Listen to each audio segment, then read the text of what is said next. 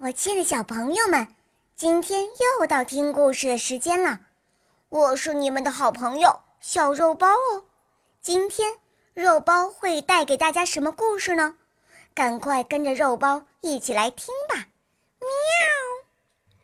狐狸和葡萄。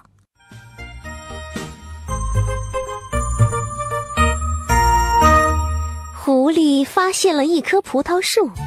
树上的葡萄又大又红，馋得狐狸直流口水。多好的葡萄呀，肯定又甜又多汁。狐狸踮起脚尖，奋力向一串圆溜溜的大红葡萄跳去。一次，两次，矮个儿的狐狸累得气喘吁吁，却根本够不着葡萄。这可把他给急坏了，在树下团团转起圈来。有了！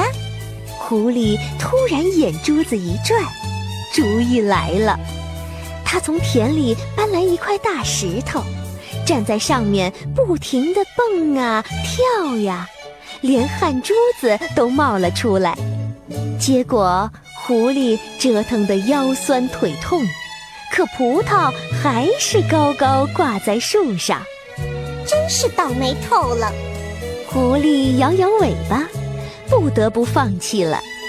他边走边安慰自己说：“这葡萄肯定没熟，是酸的。”这故事是说，有些人总爱自欺欺人，他们没能力干好事情，就找借口说时机未成熟。